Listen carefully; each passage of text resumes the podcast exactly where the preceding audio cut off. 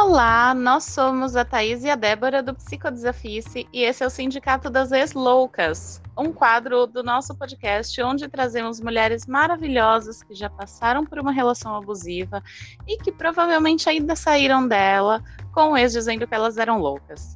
Por isso nós criamos esse espaço Queremos dar voz para essas manas contarem as histórias, ressignificarem elas e ajudar outras mulheres que vivem situações parecidas a perceberem que tem como sair dessa. Além desse podcast, nós também temos muito conteúdo sobre o tema lá no nosso Instagram, psicodesafice, tudo junto, vale a pena conferir.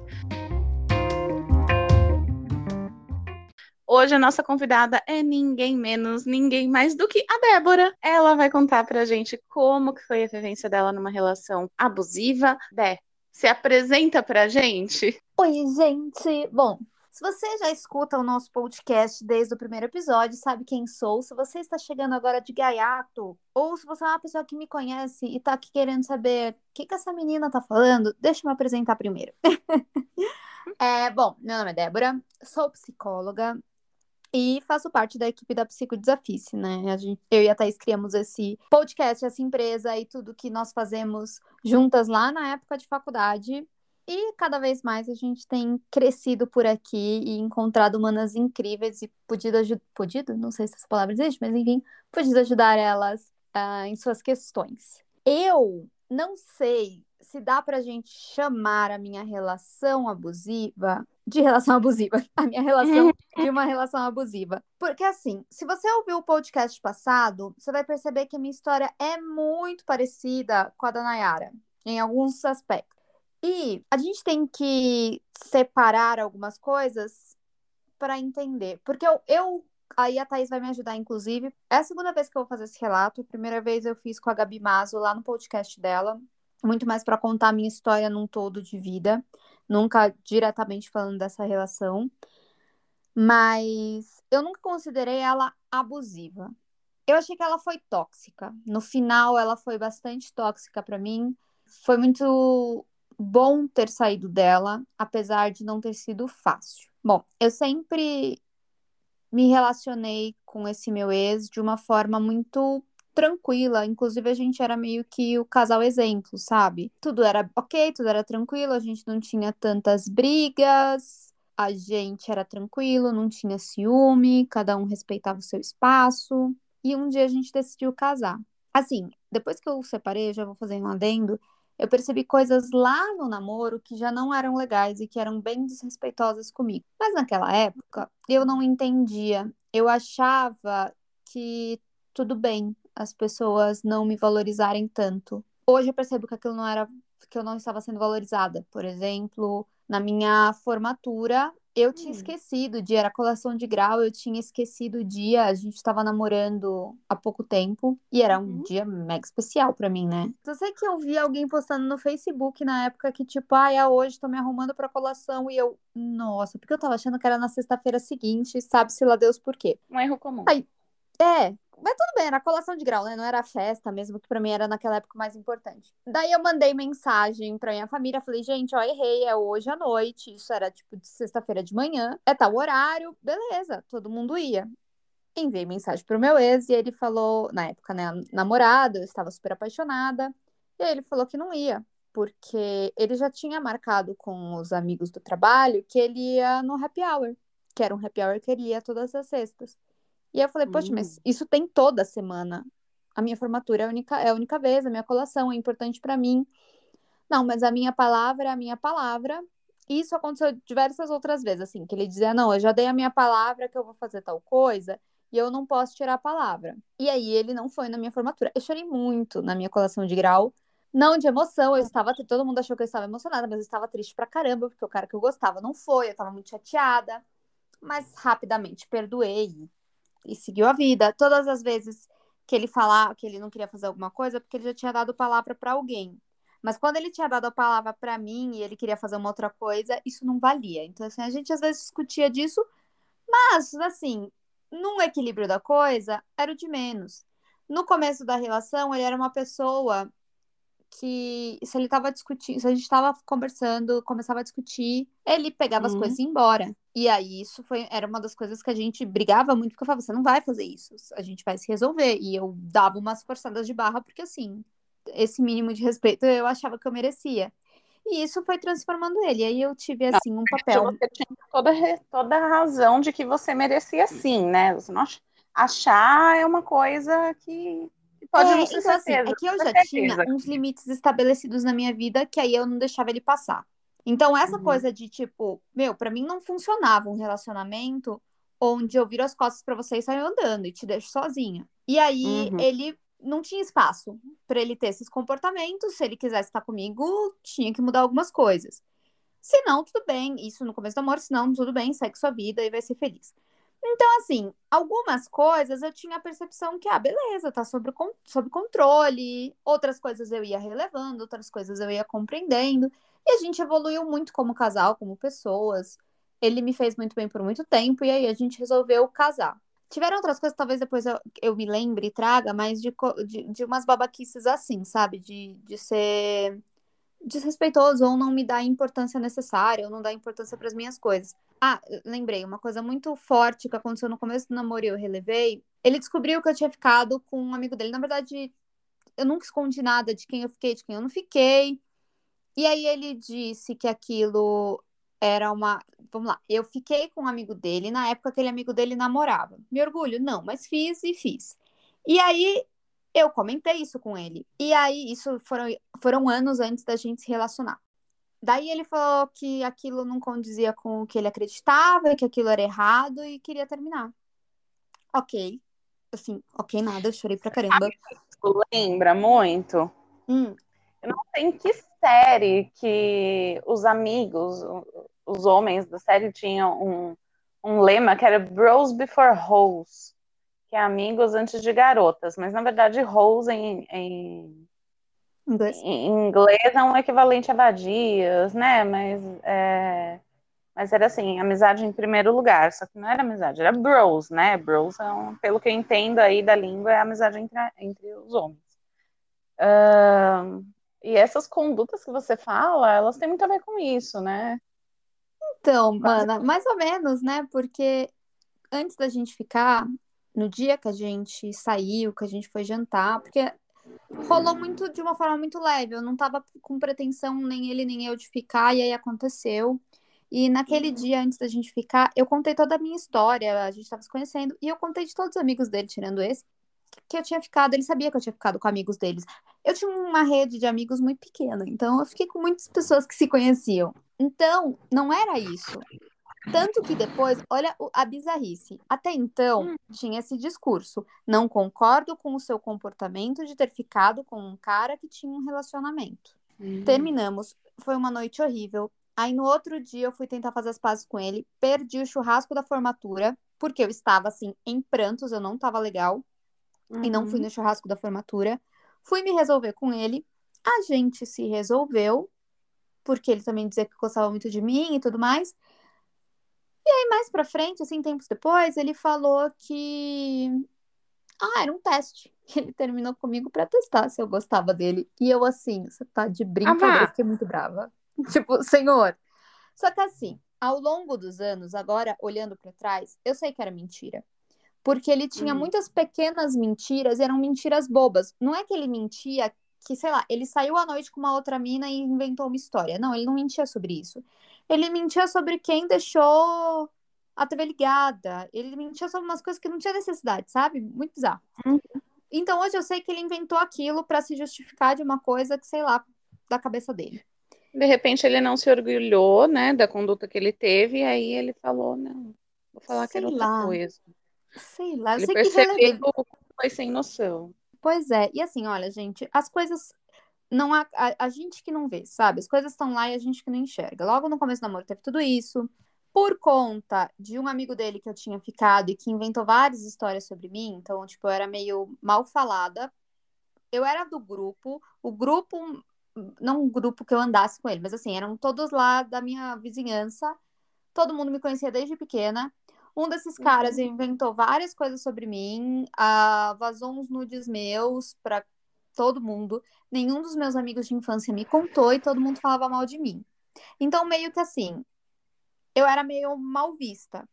Quando eu conheci meu ex, eu contei toda a minha versão da história para ele sem saber que eu era mal vista. E, ok, todo mundo sabia, mas ele não me assumia para todo mundo. Então a gente ficou uns três, seis meses, sei lá, foi bastante escondido. Hum. Isso para mim era muito sofrido. Foi bem na época do final da faculdade. Todo mundo sabia que a gente estava saindo, mas a gente fingia que não. E aí era sempre umas desculpas de ai não, ainda não tá na hora, não, que ninguém sabe, ninguém estraga. Mas na verdade era tipo, tava me escondendo até que eu acho que ele realmente tava muito apaixonado e falou, pô, a gente vai viajar juntos, aí já não dava mais pra esconder, entendeu? Beleza. Uhum.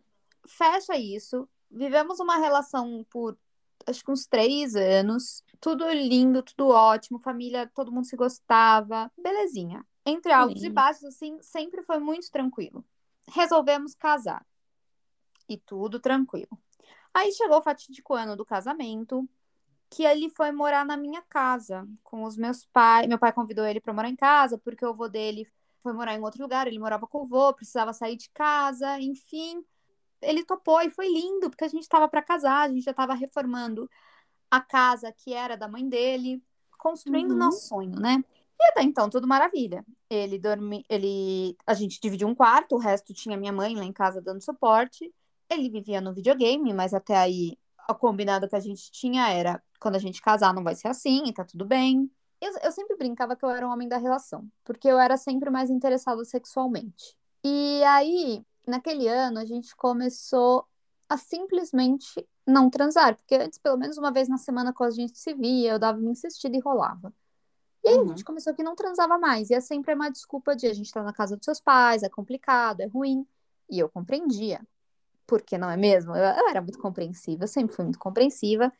E quando e era uhum. sempre assim, não, quando a gente vai na nossa casa vai ser diferente. Quando a gente vai na nossa casa vai ser diferente. Beleza. Foi em fevereiro. Passou todo o processo do casamento, que foi bem, também tiveram alguns estresses, porque ele só queria fazer as coisas que eram legais. As coisas que eram chatas ele não queria, e a gente sempre tinha que discutir por isso. Eu tinha que resolver tudo. A única coisa que ele tinha que resolver da casa, ele resolveu muito mal resolvido e deu vários problemas. Porque hum. hoje eu acho que ele pegou a primeira empresa que ele viu na frente só para falar, vou fazer e fez. Então, assim, era um comportamento muito. Não vou dizer infantil, mas meio adolescente. tipo. Tá bom, não vamos chamar de infantil, vamos chamar de pré-adolescente. Então, porque... É, porque assim, o infantil faz birra. Ele não fazia birra, ele só, tipo, ai, tá bom, vai, faz de qualquer jeito. Faz de qualquer jeito. Tira-se da não, frente. É, não dava importância. Ele dava importância para as coisas dele, mas algumas coisas eu tinha que pegar no pé, eu tinha que ficar sempre pedindo mil vezes. Às vezes ele até fazia piada. Poxa, se você me pediu para fazer uma coisa daqui cinco minutos, não fica me lembrando a cada seis meses. Porque era exatamente isso que acontecia. Ele nunca fazia. Beleza. Casamos, tudo lindo, tudo feliz. Fomos para nossa casa e assim começou um momento muito conturbado, porque eu tava com expectativa no céu. Tudo que ele prometeu que aconteceria depois do casamento vai acontecer. Já dando um spoiler, a gente ficou casados quase sete meses. Dos sete meses que a gente ficou casado, nós transamos três vezes. Uma em dezembro, uma em janeiro e uma em fevereiro. Porque eu implorei. Literalmente, eu implorava, tipo, por favor. E a Débora, super compreensiva, psicóloga de macho, falava: não, mas o que, que tá acontecendo? Vamos tentar, vamos ver. E ele sempre com o mesmo discurso de: não, eu já tô resolvendo, semana que vem vai estar tá tudo bem. Ele chegou a começar a terapia, não, não, não continuou. Ele, hum. eu propus abrir o relacionamento pra ver, porque eu falei assim, cara, sai com uma mina. Porque aí você vai descobrir se o problema é ela ou eu. Se o problema for comigo, aí a gente pensa. Se ela não, né? Se é você ou eu. Se o problema for com você, uhum. aí a gente também pensa ali, não, não é isso, eu não tenho vontade de nada, eu nunca quero nada. Mas assim, eu peguei várias vezes, várias não, vai, mas algumas vezes eu peguei ele se masturbando e eu falava, cara, não é possível. Eu cheguei a achar que ele queria, que ele gostava de caras e por isso que ele não, não tava afim de mim. Eu pensava tudo e eu tentava ajudar e sempre. Mas é claro, discurso... porque não tinha informação nenhuma, né? Com informação nenhuma, a nossa imaginação tem uma folha em branco para pintar com o que quiser. Exatamente. E assim, era muito péssimo, porque assim, gente, vocês, hum, espero que vocês nunca passem por isso e quem passou vai saber o que eu estou falando.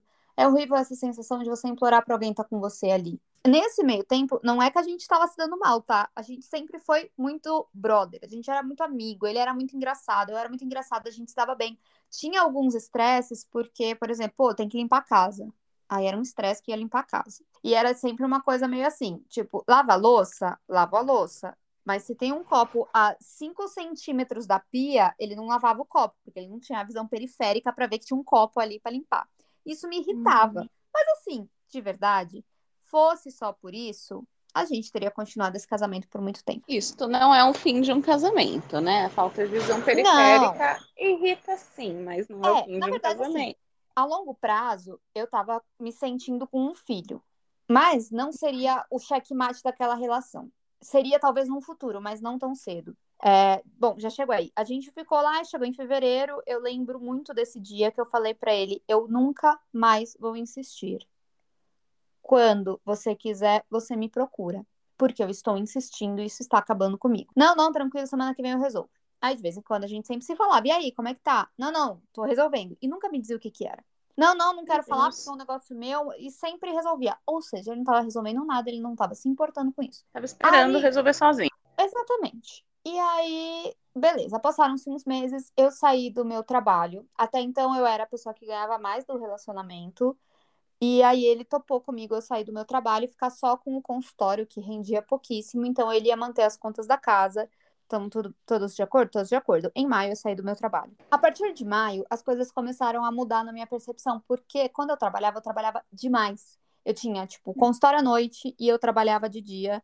Eu chegava em casa às 11 horas da noite. Então, cara, eu não tinha tempo para ver os problemas.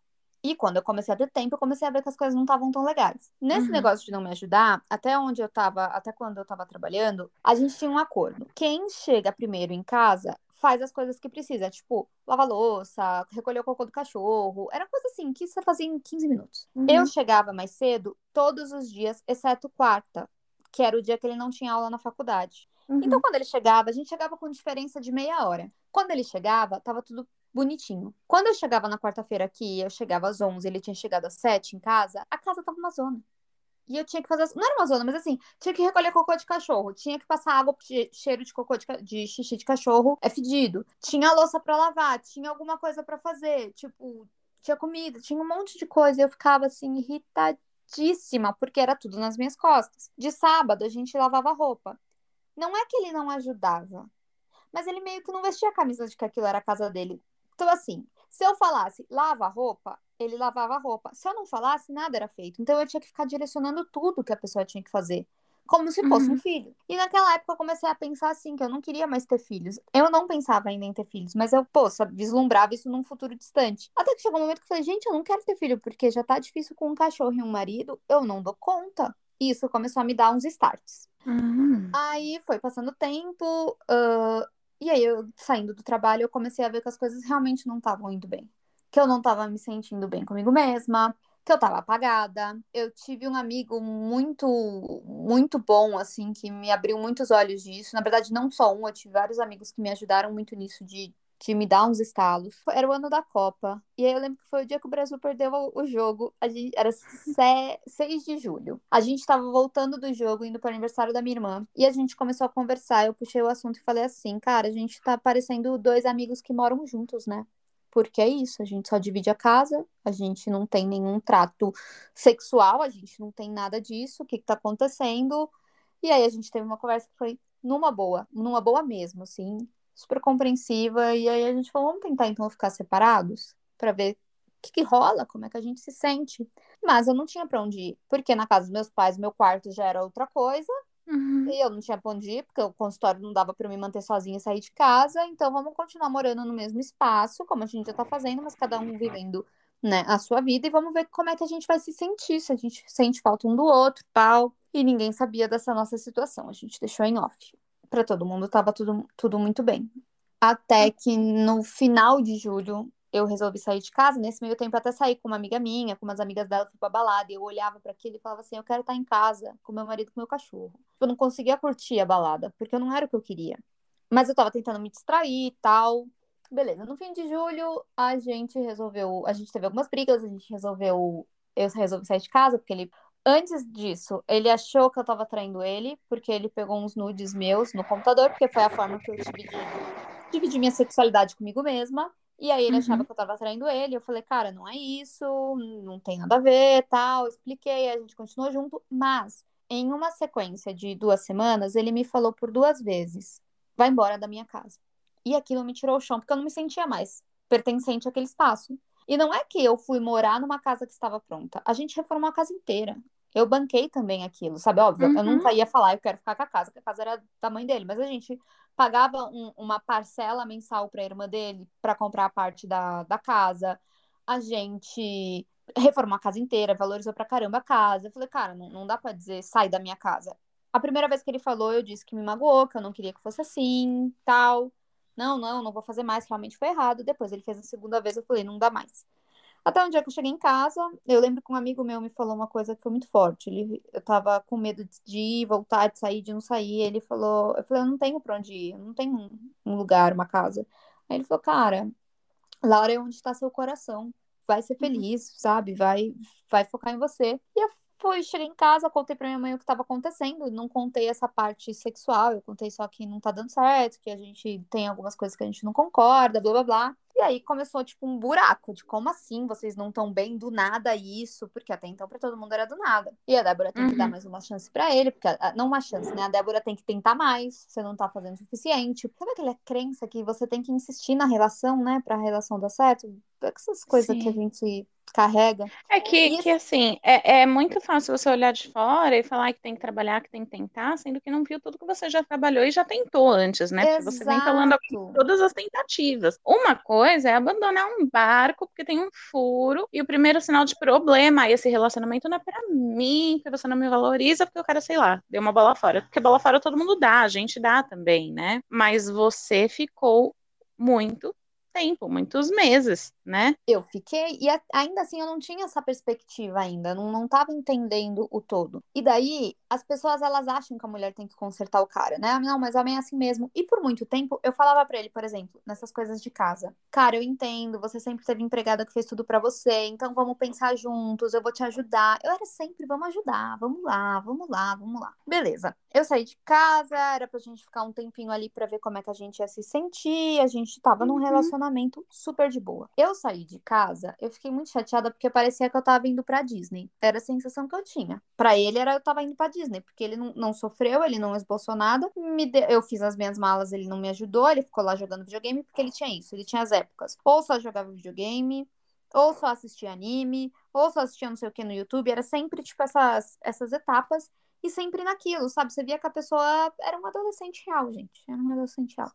fazer um parêntese aqui, daí para a gente não perder, a, a- o conceito de que existem adultos que funcionam aparentemente como adultos, porém eles são adolescentes. Ou seja, um homem que trabalha e que socializa adequadamente, porém os hábitos e as condições emocionais são adolescentes. Então, assim, a funcionalidade é de adulto, de alguma forma. Sim. Gente, é isso. Ele, de fora você vê um adulto, mas nos comportamentos que não, não exigem um externo cobrando ele, né? Um, como é o trabalho, você tem que chegar no horário, você tem que fazer. Eu chego em casa, sou um eterno adolescente que vai ficar jogando videogame e não quero fazer nada. E eu não vou, E- eu não quero ter esforço, sabe? Sim, e assim, eu acho que a gente tem que não patologizar isso, tipo, ai meu Deus, todos os homens têm que crescer, porque quem somos nós para falar quem tem que crescer e como quer crescer? Mas se relacionar nessas condições é muito difícil, porque se relacionar exige muita maturidade, Sim. né? E às vezes o, o, o- todo esforço de maturidade está sendo direcionado para a pessoa cumprir com as obrigações de trabalho, que ele é o limite dela. Sim. Assim, gente, até então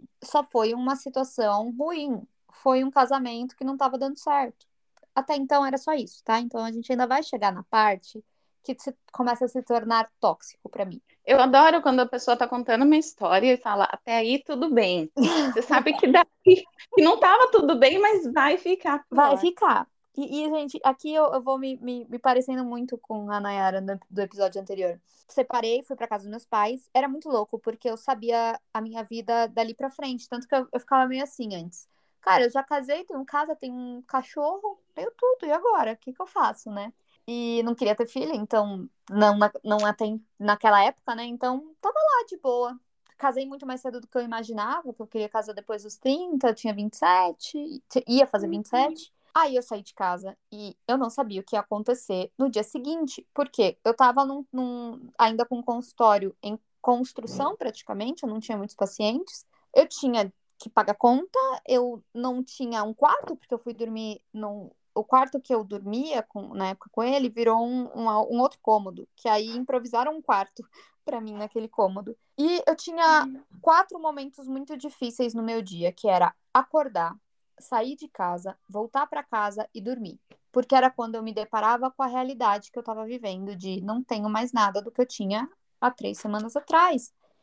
E foi muito difícil para mim ter que sair de casa, porque para mim até então tava tudo bem, eu tava muito feliz. E aí eu tive que acordar pro fato de que não tava dando certo. Eu tive que sair e, e, tudo eu, sabe? Eu tive que pegar uma coisa que para mim tava ótima e falar, tá bom, deixa pra lá, porque não tá ótima de verdade, porque ele não tá contribuindo, porque eu tô remando esse barco sozinha. Além disso, tinha toda uma cobrança social que eu sentia. Ninguém me falou nada, mas eu sentia, tipo, o que, que as pessoas vão falar? Eu fiz uma puta festa de casamento. Eu tô saindo do casamento seis meses depois. Do nada. E será que eu não, não fiz o suficiente? Será que não sei o quê? É, para minha mãe foi muito difícil esse término, tanto que no começo ela achava que eu estava muito errada de saído de casa. Ela demorou um pouco para cair as fichas de não, tá errado o que a Débora tá vivendo.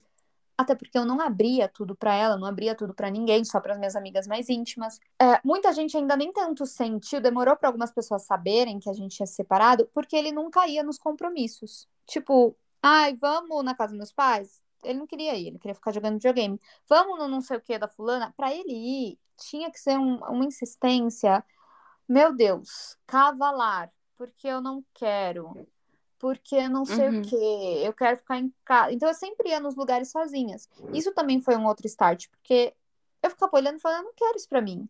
Tipo, eu não quero ser essa mulher que faz tudo em casa, que, que dá conta de marido, que cuida de marido como se fosse um filho e que vai desacompanhada nos lugares. Era um direito dele não ir, mas era um direito meu não querer alguém que não tivesse comigo. Não precisa ir comigo em todos os lugares, mas poxa, tipo, sei lá, só ia no aniversário se fosse do meu pai e da minha mãe, porque também não tinha como não ir, sabe?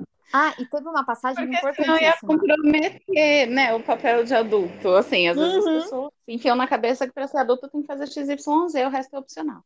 É, e assim, tem um ponto que é importantíssimo nesse rolê, que eu já tava fora do trabalho, já tava sentindo que as coisas não estavam legais, e chegou o meu aniversário em junho, que para mim era a data mais importante da minha vida. É, para mim, meu dia. Eu adoro, eu fico falando do meu aniversário Sim, mil vezes. Cara, eu não queria que ele me desse um presente. Se ele pegasse uma flor na rua e falasse, lembrei de você, tá ótimo.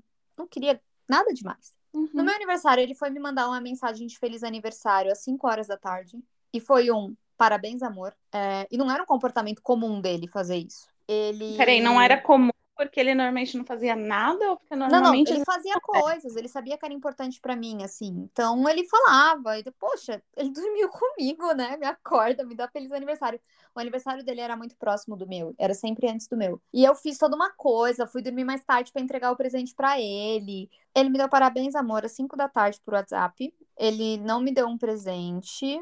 Ah, ele tinha falado, vai vir. Eu, eu encomendei, eu encomendei e tá chegando. Eu falei, tá bom, né? Não, tá chegando de uma loja de roupa de uma amiga minha que eu falei com ela hoje, que era o dia do meu aniversário. Não, beleza? Você vai gostar, tal. No sexta-feira à noite, eu comemorei no karaokê, que eu sempre fazia isso. Ele uhum. chegou uma tarde. Ele disse que era por causa da faculdade, mas eu, eu, mas eu sei que ele ficou no happy hour da faculdade. Depois eu bem percebi, porque ele já chegou lá de um, de um pós-happy hour. Ele não ficou uhum. perto de mim, todo mundo percebeu que tinha alguma coisa estranha, mas não é que a gente tava brigado, não, tá? Ele só foi indiferente ao meu aniversário. E aí depois eu, eu sempre perguntava: e aí, tá chegando presente? Tá chegando presente? Ai, não, tá vindo, tá vindo. Chegou uma semana depois, ele falou que tinha cancelado o presente porque eu não hum. tava merecendo. Eu o quê? Assim? Ele, ele, ah, eu não lembro o que aconteceu semana passada que a gente discutiu, e a gente não tinha discutido, a gente não tinha brigado, a gente tinha feito nada. E aí eu fiquei brava e falei assim: ah, não, você não merece. Aí eu olhei para ele e falei: eu tenho 10 anos de idade e tirei zero em matemática? Porque eu não tô entendendo se essa sua lógica. Aí ele, ai, não, não sei o que, depois eu compro alguma coisa. Eu falei, não, agora eu também não quero mais. E no fim daquele mês, a gente tava para vender um carro que tava no nome do espólio da mãe dele, que eu precisava dele para resolver, e que eu já tinha falado desde fevereiro, vou vender este carro. Eu corri atrás de toda a venda do carro, eu corri atrás de tudo. Meu pai arrumou o carro, ele nunca ajudava. Nunca. Daí vendi o carro, fui levar, tinha que levar o carro lá em Alphaville, num sábado. Eu falei, vamos comigo? E eu ia levar o carro ainda para um, pra um cara que eu conhecia que ele, ele tinha um pouco de ciúme, que era um amigo Hum. meu.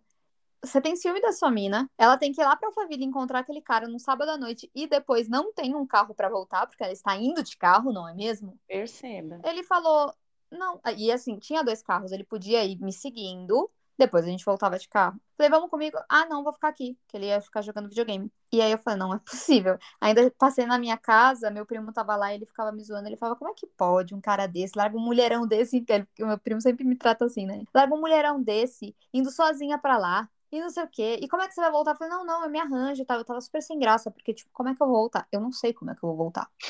No fim, esse meu amigo me deu carona pra voltar. Eu cheguei em casa às 7, 8 horas da noite, sei lá. Ele nem perguntou como é que foi. Ele nem perguntou como é que eu voltei. Assim, tipo, foda-se. E eu cada vez mais amargurada. No fim das contas, quando a gente foi fazer a documentação passar pro nome do comprador, porque eu deixei primeiro a a- o carro com o cara para ele vender. Vendeu muito rápido, porque era um carro bem, bem ok pra época. E aí tinha que pegar esse documento e passar pro nome da pessoa. Eu cheguei no Detran. Ai, Thaisa, saí de mim. Que aí eu descobri que eu podia fazer no nome dele, porque até então ele não tinha ido fazer, né? Eu lembro que eu estava desde fevereiro pedindo pra ele resolver aquele negócio do carro. Ele não Uhum. resolveu, eu falei, ok, descobri que eu posso resolver. Eu vou lá pra você não precisar faltar no trabalho. Já faço tudo e já passo pro nome dele.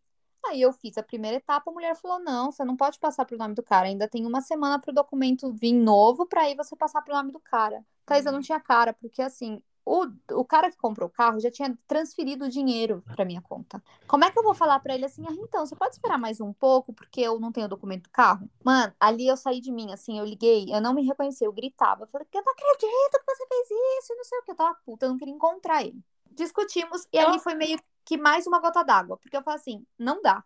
O cara não tá me valorizando, o cara não tá me ajudando, eu tenho que fazer tudo. E ainda quem, quem, fecha, quem se dá mal sou eu.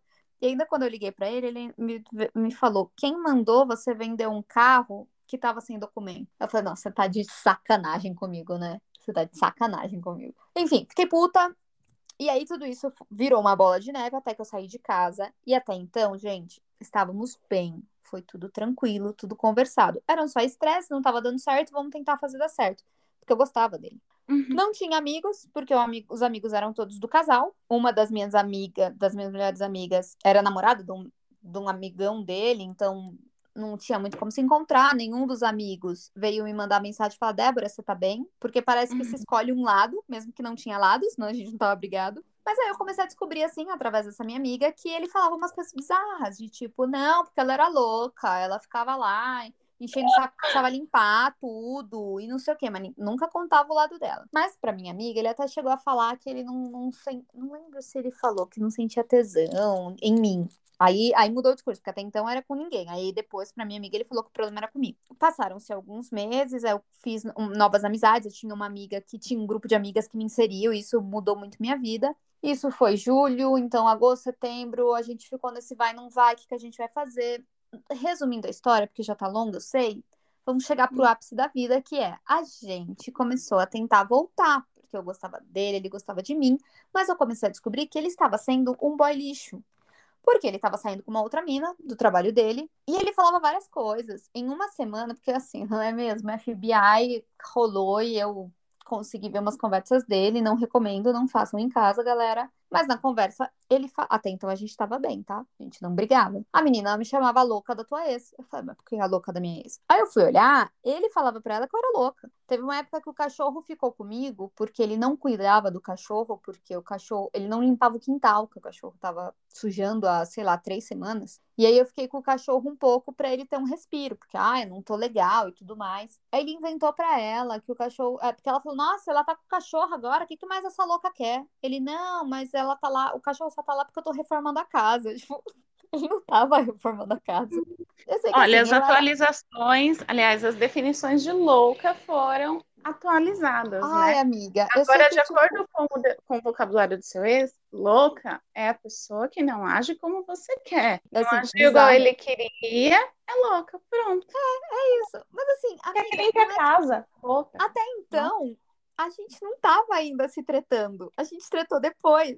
E aí eu não entendia, mas tudo bem, passava uns panos, né? Minhas amigas ficavam puta comigo. E aí foi passando pano, passando pano, até que a gente resolveu voltar, a gente ia, começou a ficar de novo, ele chorou, pediu pra eu voltar pra casa, eu falei, não, calma, vamos com calma, vamos fazer as coisas direito, termina com essa menina, porque um dia eu fui, obviamente, quando eu descobri essas conversas, a lá, FBI, eu não aguentei, eu cheguei na casa dele antes dele sair pro trabalho, comecei a conversar com ele. Eu fiquei com o, nosso, com o carro que era nosso, né? E aí uhum. ele ficou com a casa, eu fiquei com o carro. E aí eu fui lá, levei ele pro trabalho, a gente ficou conversando, tipo, cara, e aí, o que, que a gente faz? Cara, o que, que tá acontecendo com você? Você não é essa pessoa, você tá enganando ela. Ele, em um mês. Ah, não, foi em.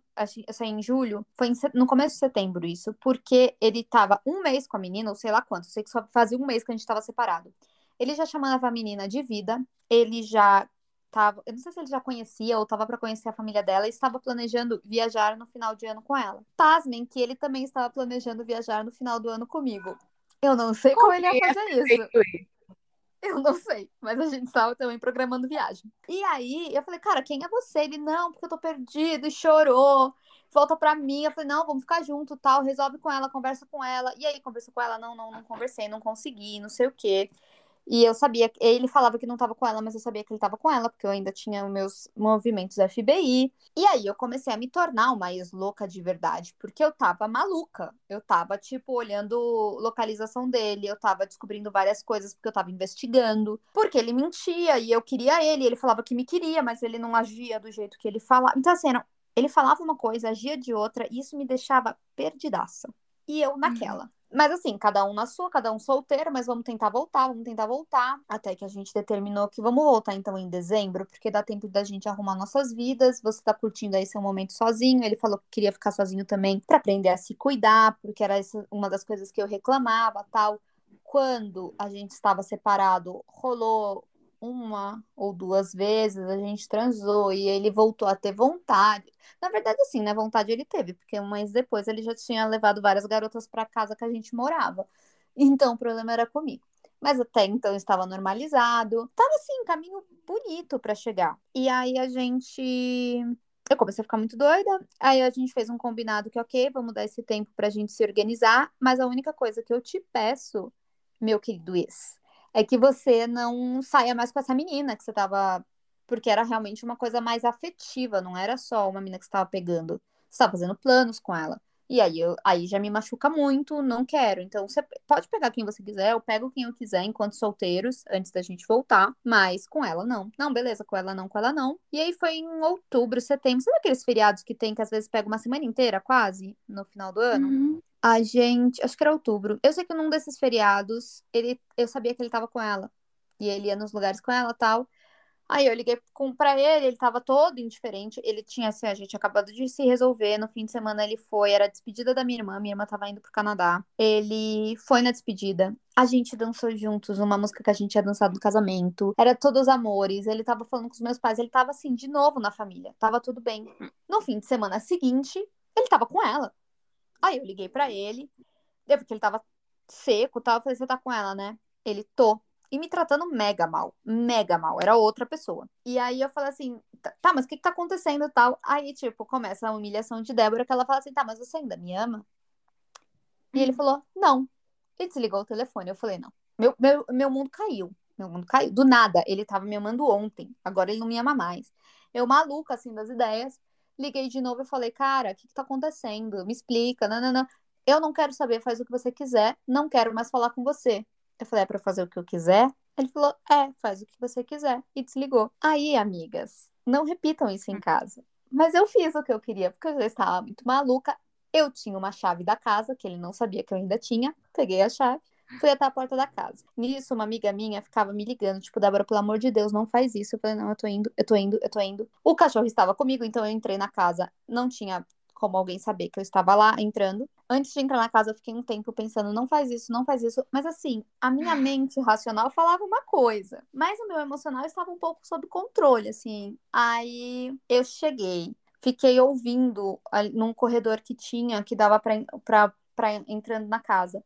E aí eu fiquei ouvindo, ele tava discutindo com a menina, porque a menina tava puta que eu tinha ligado. Porque até então eu era só uma ex-louca e ele não estava comigo. Ela achava que ele nunca esteve comigo. Uhum. Menina do céu, eu liguei pra. Eu liguei não. Quando eu estava pensando comigo mesma, Débora, volta, vai embora, não faz isso. ele falou alguma coisa como: Eu tento, mas eu não consigo resolver essa questão com ela. Alguma coisa assim, alguma coisa de, não, de se livrar de mim, sei lá. Alguma coisa assim. Mas minha filha foi a minha deixa, só faltaram violinos tocando a música de Paola Bracho. Que eu entrei. eu falei assim: não seja por isso. Tá aqui, ó. Vim devolver sua chave. A menina branca. Ele, tipo, eu não acredito que você tá fazendo isso. Eu falei, não, vim aqui. E assim, plena, falando baixinho. Não, vim aqui devolver, não sei o quê. Ah, menina, coitada, eu não lembro, assim, os diálogos que tivemos, mas a gente tava falando, falei, não, tá bom, você tem que começar a decidir o que você quer da sua vida, porque você me fala uma coisa, fala outra coisa para ela. A menina riu, coitada, porque eu acho que ela estava nervosa. E eu, puta, olhei para ela com toda a minha delicadeza e falei assim, você fica quieta, que ninguém está falando com você lá. Eu tô quieta, falei, quieta, não estamos falando com você. E voltei para ele. Aí ele me levou pra, pra fora, ele, enfim, aí ele começou a gritar e fazer o macho, de tipo, eu não acredito que você tá aqui, vai embora, não quero saber de você, você é louca, você estragou a minha vida. Ah, e ainda quando eu tava lá conversando com ele, minha amiga me ligou, eu atendi e falei assim, não, amiga, peraí que eu tô fazendo a ex-louca. Ele não fala que eu sou louca? Agora, agora eu tô fazendo a louca aqui. E aí, beleza, ele falando alto, eu fico, fala baixo, não precisa falar alto. O que que tá acontecendo? E aí eu me humilhando, por que, que você não quer voltar? E não sei o quê, e ele alto. Vai embora, que você estragou minha vida, que eu não quero saber. Aí eu falei, é pra falar alto? Ele, eu não quero saber. E, tipo, fazendo mó alto, porque a menina estaria ouvindo que ele não queria estar comigo. Uhum. Eu falei, então tá bom, é pra falar alto, eu vou falar alto. Então, você já falou pra ela o que, que a gente tava fazendo aqui nessa casa semana passada? Você já falou pra ela que você tava dormindo comigo? Você já falou pra ela, nananana? Você falou pra ela que você tava chorando semana passada me pedindo pra voltar pra casa? Ela sabe disso? Ele, você não tá fazendo isso? Eu falei, ué, não é pra jogar na cara das pessoas? Vamos jogar na cara das pessoas. Aí eu saí da casa, ainda antes dele fechar a porta, eu falei, por favor, não joga a nossa história fora. A humilhada.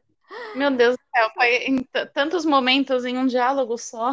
Ai, gente, sério, eu tinha que ter filmado porque isso dava uma cena de filme. Aí voltei pro carro, amiga, eu tremia, eu não conseguia sair com o carro. Eu chorava, chorava, chorava, chorava. Essa minha amiga tentou me ajudar, mas ela tava na praia, então a gente só conseguia falar por telefone.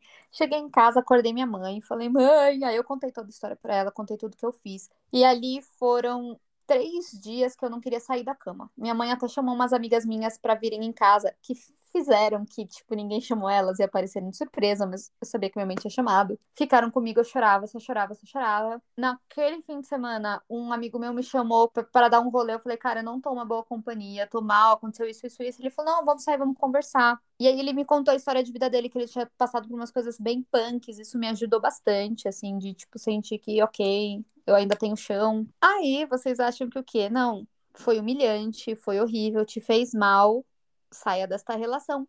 Não, a gente tentou voltar de novo em uma semana. Mas aí ele já me tratava que nem lixo. E eu lá, tipo, ai, vamos fazer dar certo. E ele me tratava, tipo, assim, sabe? Por exemplo, a gente foi sair pra jantar, ele, tipo, ai, vai, vem logo e não sei o quê. Era uma pessoa que eu não conhecia mais. E ele oscilava muito entre uma pessoa muito fofa, que era quem eu conhecia, e uma pessoa horrível. Eu falava pra ele, tem um lado seu que eu não conheço, que é muito assustador, você muda. No fim das contas, eu fui para um sítio no aniversário de uma amiga minha. Naquele, não aconteceu nada naquele fim de semana, mas eu acho que só de estar distante da situação, quando eu voltei, eu voltei com a. É, a gente tava se falando todo dia, apesar que ele dava um. Ele, ele me ignorava, assim, ele respondia quando queria, mas eu tava super na dele. E eu pensando, falava para as minhas amigas, ai, quando eu voltar de viagem, a gente vai se resolver, vai ser lindo. E minhas amigas, Débora, pelo amor de Deus, tem amor próprio. mas no fim, eu voltei daquela viagem e me deu um estalo de tipo, eu não preciso disso, ele não tá me tratando bem, o que que tá acontecendo? Por que que eu tô envolvida nisso? Acho que o que ajudou é que o lugar não tinha muito sinal, então eu não conseguia falar muito com ele. Eu acho que esse distanciamento dele me deu esse, respiro de sair daquilo. Aí eu falei, beleza, eu vou mandar mensagem para ele. Eu já estava disposta a não voltar, mas eu falei, deixa eu mandar mensagem e ver o que ele fala. Eu mandei, então, a gente vai se ver essa semana? Ah, não sei, vou ver se dá e te aviso. Ah, ele tá me tirando, né? Ele tá me tratando que nem uma, sei lá. Aí eu falei, acho que a gente não vai voltar, né? Ele, não. Eu falei isso até então. A gente já tinha determinado que no final daquele mês estaríamos juntos de novo. Não sei porque a gente achou que daria certo essa ideia de marcar uma data para voltar, mas ok. Eu falei, então tá bom. Na me... No mesmo instante, eu falei com uma amiga minha que era advogada, já tinha as informações. Eu falei, então tá bom, a gente vai tal dia. A gente só não assinou o divórcio na mesma semana porque era aquele feriadão de outubro. E acho Uhum. que era na terça e na quinta, era um feriado, eu não lembro. Eu sei que era quase que a semana inteira e o cartório tava fechado. E aí eu falei, a gente assina semana que vem. A gente assinou o divórcio dois dias antes ou dois dias depois da gente fazer um ano de casamento. Acho que a gente foi dois dias antes de fazer um ano de casamento. E aí uhum. começou a coisa de, ah, vamos dividir. A gente entrou em um acordo. Até então, esse acordo foi tranquilo. Eu fico com tal coisa, você fica com tal coisa. Você fica com a casa, eu fico com o carro. O carro já tava no meu nome. Aí, beleza. Aí tava tudo resolvido. Mas vira e mexe depois ficava jogando na minha cara que eu tô com o carro. Porque você tá com o carro. Porque você se deu bem nisso. E eu assim, cara, você tá com a casa. A casa tá reformada você tá morando. E, e aí ele ia ficar com o cachorro, mas no fim ele nem cuidou do cachorro, não sei que fim deu esse cachorro, ele inventou lá uma história que eu acho que é invenção, mas ok. E aí, beleza. Ele aparecia de vez em quando ferrando com a minha mente, com pequenas mensagens, sabe? Tipo, quando a gente ia fazer um ano de. Não, não era do casamento. Ah, era uma data importante, assim. Não lembro exatamente o que que era. Mas, ah, era um aniversário de. que seria o nosso aniversário de namoro em fevereiro do ano seguinte. Ele mandou uma mensagem aleatória. Eu sei que foi bem ruim, eu não lembro. Ele não é que ele me falou alguma coisa agressiva, mas a gente acabou discutindo e eu fiquei muito mal, porque ele me chamou para falar daquilo e era bem no dia que. Não sei se ele sabia ou não sabia, mas assim mexia muito comigo, eu chorava muito ainda. Eu ia para as baladas com as minhas amigas, porque aí eu vivi uma adolescência que eu não tive, mas eu, no meio da balada, eu começava a chorar. Tanto que a regra da, das meninas era: a Débora não pode chorar. Porque eu sempre chegava muito louca e queria chorar, porque eu tava triste, porque eu não queria estar no meio da balada, eu queria estar casada com meu cachorro, com não sei o quê. E o que me doeu muito. E eu acho que isso dói em muitas mulheres, é perceber que você ama aquela pessoa, você ama aquela vida que você tem, e você tem que sair daquilo porque não tá fazendo bem ou porque não tá legal. E no meu caso, o que doeu mais é que eu tive que até isso resolver. Eu tinha que resolver tudo no casamento, e inclusive o divórcio eu tive que fazer. E eu ficava puta, porque assim, nem para isso ele se movimentou. Hoje, eu acho que ele não queria ter casado. Mas ele não teve culhão de falar, não quero. Ele não teve propriedade da própria vida para falar, putz, vou mudar de ideia. Ele foi empurrando com a barriga como tudo que ele fazia. E aquilo acabou comigo. Consequências disso foi que depois que eu saí daquilo, e comecei a me relacionar com outras pessoas, uma vez eu me peguei pensando, eu tava saindo com carinha, a gente tinha marcado de fazer um rolezinho naquele dia, a gente ia lá pro motel, e a gente já tava saindo há um tempo, e aí eu me peguei sentindo que ele tava me fazendo um favor de ir pro motel comigo. E aí eu até comentei com a minha amiga, falei, amiga, olha que bizarro, olha como eu tô zoada de cabeça, assim, de, de achar que um cara tá fazendo um favor. E assim, eu me relacionei de ficar, assim, nada sério, mas eu fiquei com algumas pessoas por desespero, porque eu tava procurando que alguém me desejasse, que alguém me quisesse. Minha autoestima tava horrível. Teve um dia, e, e tem várias coisas que vão marcando, né, nessas pequenas coisas, nessas épocas. Uma das vezes, para tentar resgatar a relação lá em maio, é verdade, eu não tava mais insistindo, mas para tentar resgatar aquela relação em maio, eu falei, mandei mensagem para ele à tarde, falei, ah, vamos no motel, vamos fazer uma coisa diferente, tal, vamos. Aí eu falei, Be beleza, agora vai. Além de chegar em casa ele ficar enrolando, eu fui dar a mão para ele pra gente subir e se arrumar para sair. Eu nunca esqueço disso, gente. Ele pegou minha mão, olhou para ela e falou assim: "Nossa, pare... sua mão parece a da Marina Silva, porque ela é muito enrugada".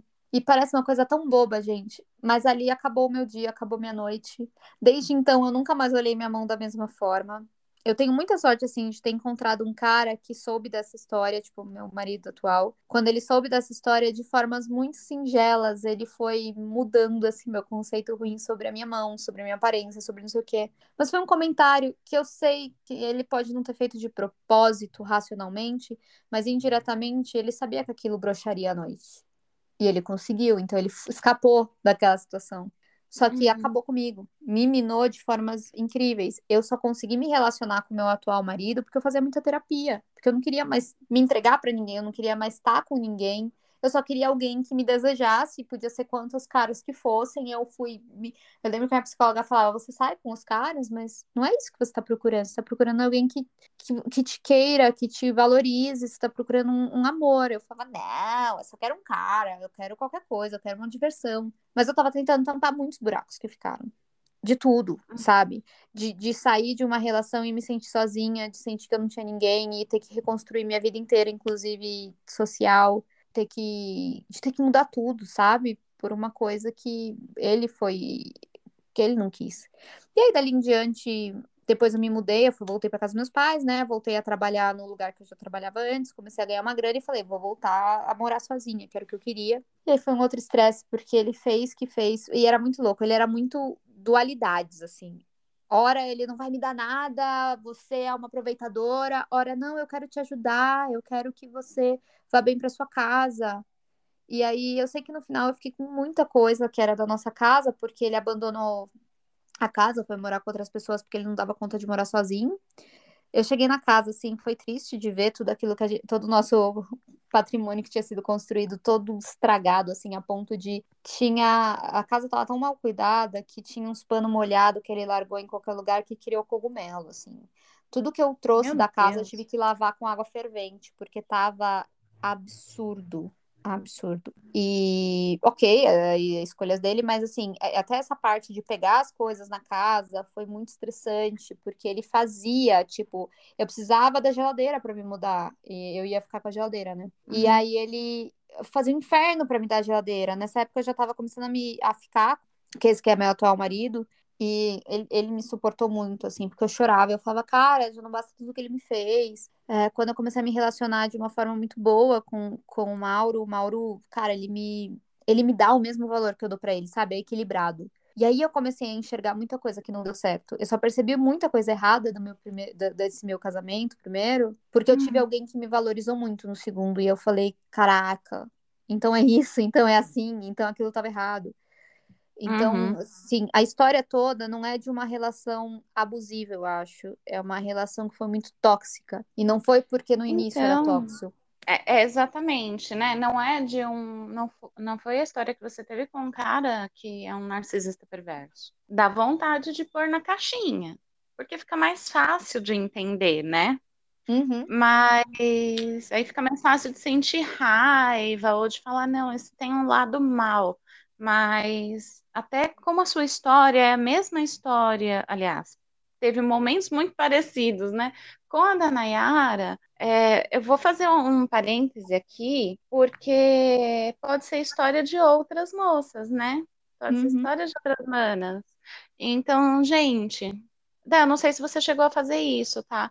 Final de relacionamento, não deu certo, tá todo mundo muito mexido, Cada um fica mexido do seu jeito.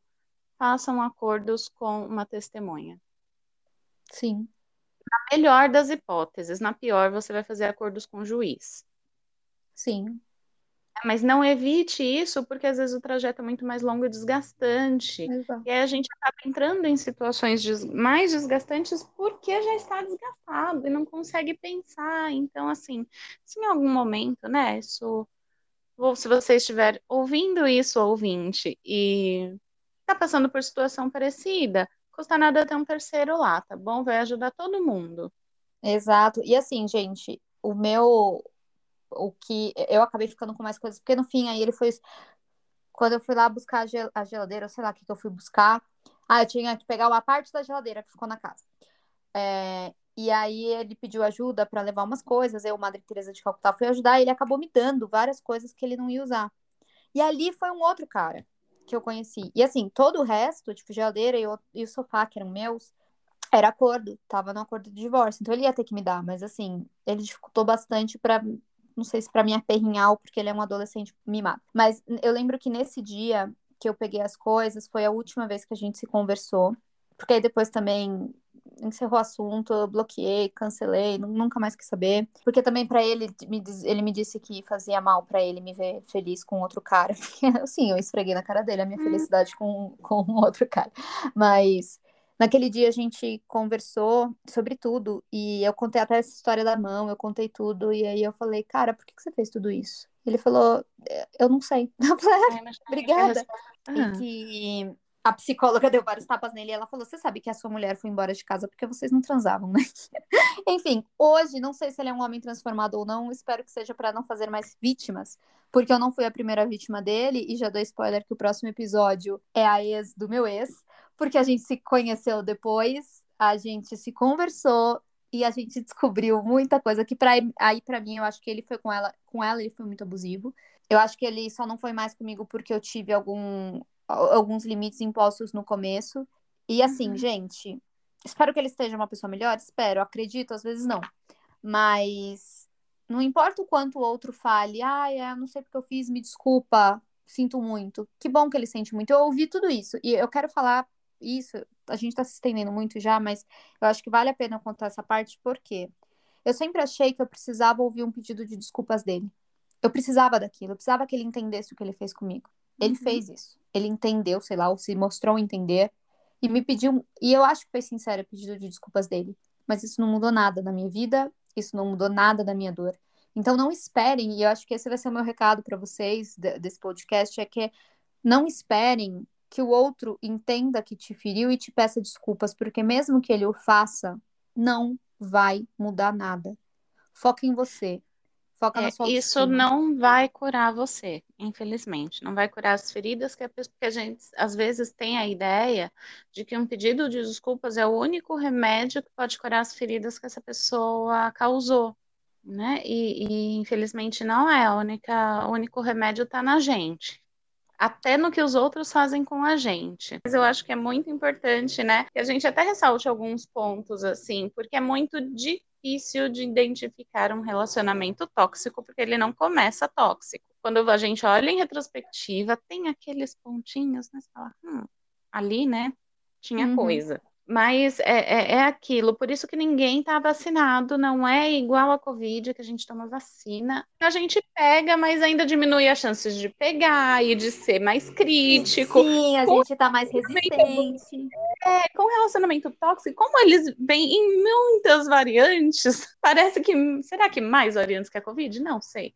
Mas que é, de, que é muito fácil cair, né? E uma vez dentro, é muito difícil de identificar. E às vezes a coisa já transcorreu percorreu o, o caminho de um casamento e abrir mão de um, um casamento é muito mais difícil do que de um namoro. Mas, gente, vocês estão num casamento, eu digo, saiam.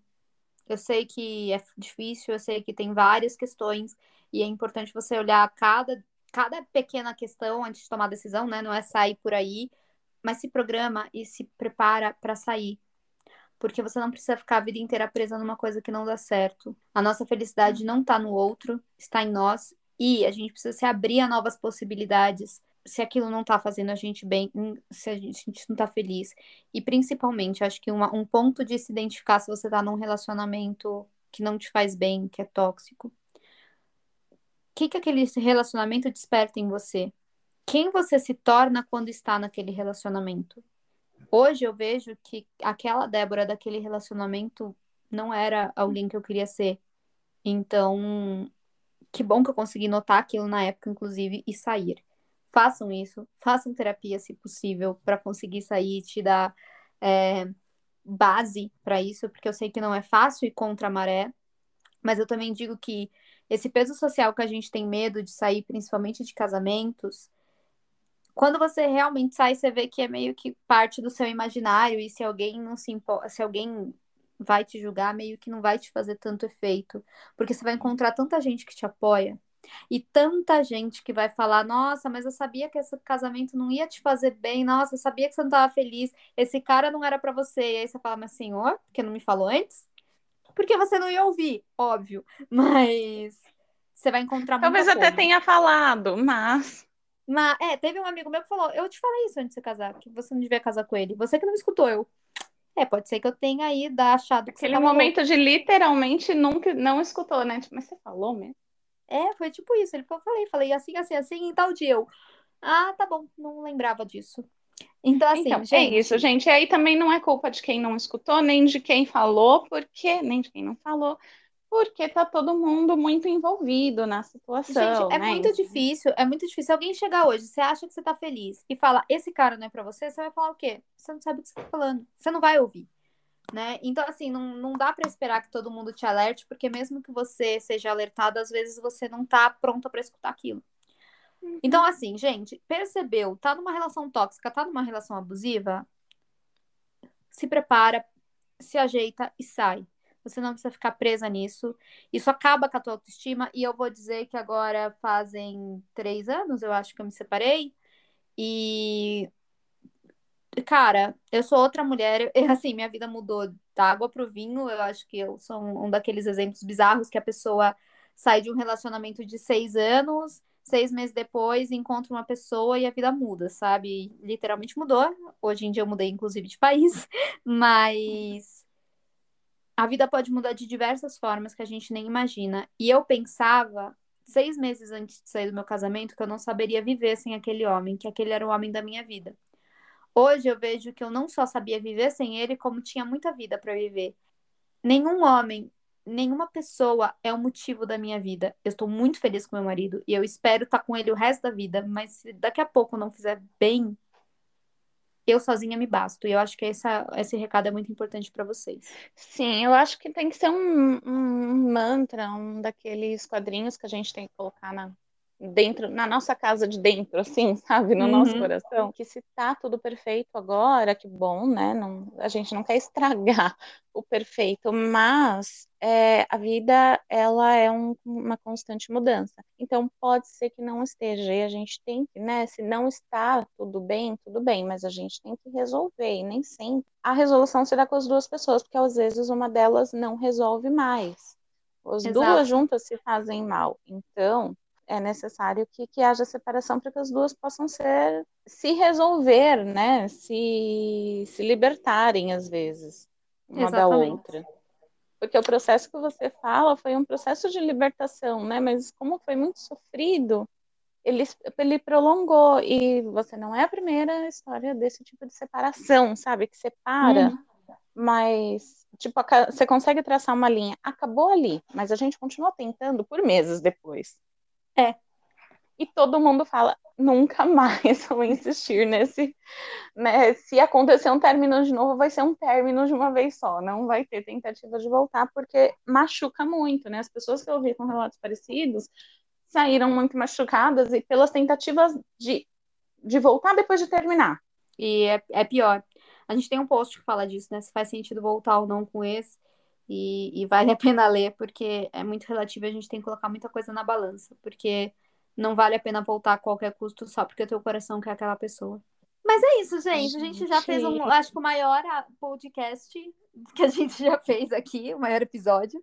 Obrigada a todas que estiveram aqui. Muito obrigada, meninas. Bom, então é importante que a gente lembre que caso você né, esteja passando por uma situação parecida ou já tenha passado e queira compartilhar com a gente, chama a gente na DM do Insta que a gente conversa com você e a gente vai agendar um dia para você vir contar a sua história se quiser. Se você não quiser é, aparecer, mostrar a sua voz ou se identificar de alguma forma, pode também só contar, só fazer o relato que a gente publica, a gente vem aqui e dá voz para você. Se você conhece alguém que também pode se beneficiar desse podcast, manda para ela, que está disponível em todas as plataformas de podcast. Por último, é importante a gente convidar né, as manas a conhecer as nossas pílulas de recuperação, que são as ferramentas né, para ajudar você no processo de se recuperar pós relacionamento tóxico ou abusivo de forma leve, criativa. Você pode conferir elas no site ou no Instagram, arroba psicodesafice, tudo junto no site www.psicodesafice.com. E se você é... já ouviu esse podcast, você vai perceber que a gente trouxe para as pílulas não só nossas experiências profissionais, mas como pessoais para ajudar vocês a saírem dessa. Exatamente. É aquela coisinha que, puxa, puxa, se eu soubesse na época, né, ia ter ajudado tanto. Muita gente já falou isso, né? Daí a gente sabe uhum. disso porque gente, coisas que a gente gostaria de saber na época, né? Exatamente. A gente vai se falar no próximo episódio. Um beijo para todas. Beijo, gente. Tchau.